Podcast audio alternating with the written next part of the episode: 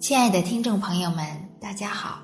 非常感谢您关注上医养生，我们将为您提供健康的方向，给予健康的方法。今天呢，我们还是来一起欣赏一部医学经典《中医脉诊之谜》，作者韦任先生。五入门易。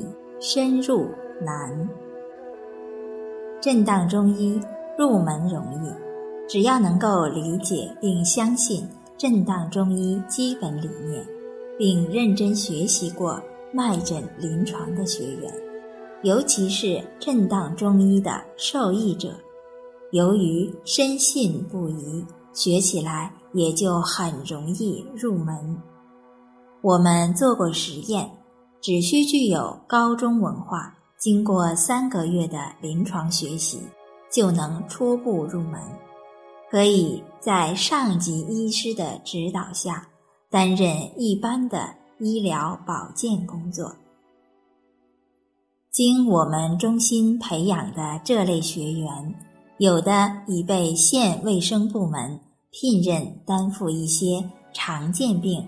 疑难病的临床治疗工作，甚至有数名仅有初中文化的学员，经过短期培训，也能为他们的亲朋故旧做一些医疗保健工作，并获得某些效果。有些比较简单的操作方法，还可以用更短的时间直接教给广大群众。如生物钟波正疗法，只需用几个小时的时间就能学会。以后遇到元气未见伤损的偶发性疾病，依法拉拉手指头、脚趾头，就能收到立竿见影的效果。初步入门虽然很容易，但要达到深信不疑。完全深入进去，还是会遇到很多障碍的。对于那些没有受过医学专业教育的学员来说，虽然少了一层专业知识结构上的障碍，但也缺少了现代医学分析研究成果的滋养。一旦置身于富丽堂皇的现代医学大厦之中，就会感到迷惑、眩晕。对于那些受过医学专业教育、已经具有中高级技术职称的学员来说，他们的知识结构和以往的经验积累，在未经过重新审视之前，也会成为深入下去的一种障碍。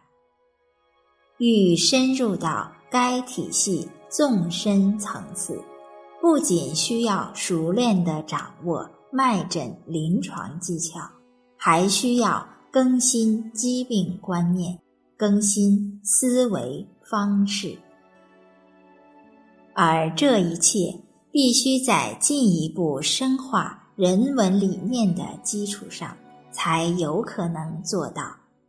有些人。甚至还需要重新塑造他们的人性、感性、理性、智性三合一的心灵结构。